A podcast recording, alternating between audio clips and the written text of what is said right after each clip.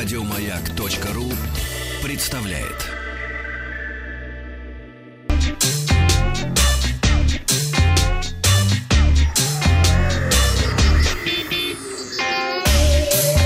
Страна транзистория.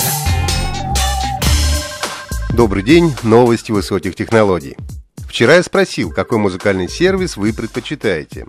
В аутсайдерах оказались Deezer и SoundCloud. На втором месте Apple Music и победа досталась Яндекс Музыке, за которую проголосовало 37% слушателей. Новостям. Компания Oppo представила самые производительные на сегодня технологии быстрой зарядки, в том числе проводную на 125 Вт и беспроводную на 65 Вт. Новая зарядка Oppo мощностью 125 Вт использует технологию прямого заряда, что позволяет пополнить батарею емкостью 4000 мАч на 41% всего за 5 минут, а на полную зарядку до 100% требуется 20 минут. Устройство совместимо с предшествующими протоколами быстрой зарядки, включая SuperVOOC и VOOC, и поддерживает другие распространенные стандарты. Система быстрой зарядки 125 Вт была создана на базе SuperVOOC с модифицированной структурой. Она оснащена 10 дополнительными датчиками температуры, которые контролируют процесс зарядки для максимальной безопасности процесса. Беспроводная зарядка AirVOOC мощностью 65 Вт построена на базе фирменных технологий Oppo и позволяет полностью зарядить аккумулятор емкостью 4000 мАч всего за 30 минут. Система получила 5 степеней защиты и совместима со стандартом Qi. Сроки появления смартфонов с поддержкой новых стандартов быстрой зарядки пока не объявлены. Компания SET предупреждает об опасном приложении, скрывающемся под видом мессенджера. Шпионская программа Welcome Chat распространяется через специальный веб-сайт, где пользователям предлагается опробовать мессенджер, загрузив его якобы из Google Play. Среди уникальных функций Welcome Chat указывается возможность безопасной переписки с использованием защищенных чатов. В действительности же программа недоступна в Google Play и вместо безопасного общения крадет личные данные пользователей. После загрузки на смартфон программа запрашивает разрешение на установку из неизвестных источников, а затем просит доступ к отправке и просмотру смс, файлам, записи аудио и данным геолокации.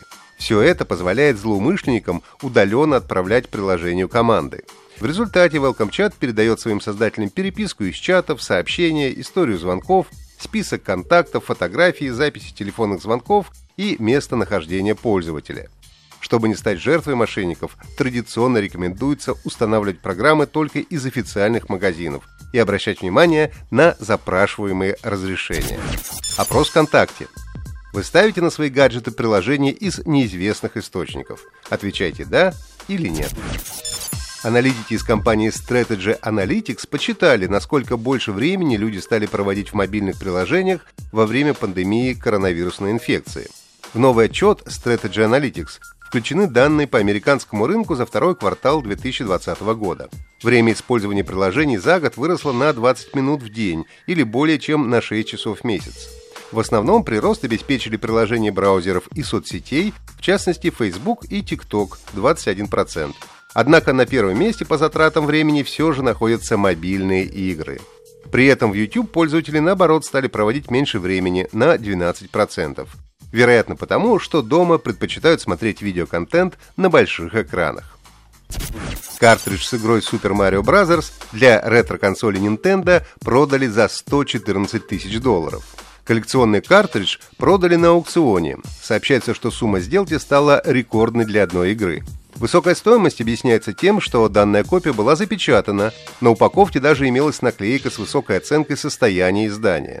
Кроме того, картридж был редким. Такие выпускались в период, когда игровые компании начали отказываться от картонных коробок в пользу пластиковых упаковок. Журналист Крис Коллер в своем твиттере отметил, что владельцы более ранней копии Super Mario стоимостью 100 тысяч долларов сейчас должны быть очень довольны. Агрегатор рецензий Metacritic подвел итоги первого полугодия и назвал 20 самых высоко оцененных игр. Третью строчку занимает Half-Life Alyx. Это VR-проект от компании Valve – на втором – недавно вышедший эксклюзив Sony PlayStation «Одни из нас. Часть вторая». Ну а звание лучшего проекта первой половины текущего года досталось Persona 5 Royal, расширенной версии оригинальной игры 2016 года. Она получила 95 баллов от СМИ после 71 рецензии. Также в первой десятке находятся Animal Crossing New Horizons, Dreams, Последний Doom и ремейк седьмой Final Fantasy. Вчера я спросил, какие приложения для прослушивания музыки для iOS и Android Роскачество признало лучшими. Первыми давшими правильные ответы MTS Music для Android и Apple Music для iOS стали Дима из Алтайского края и Кэти. Поздравляю! Задание на сегодня. Как называется игра компании Valve, попавшая в тройку лидеров агрегатора Metacritic по итогам первого полугодия 2020 года? Ответы присылайте на WhatsApp плюс 7 967 103 5533.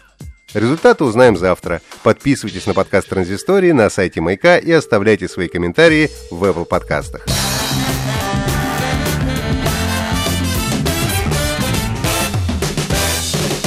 Вахтанг Махарадзе и Павел Картаев.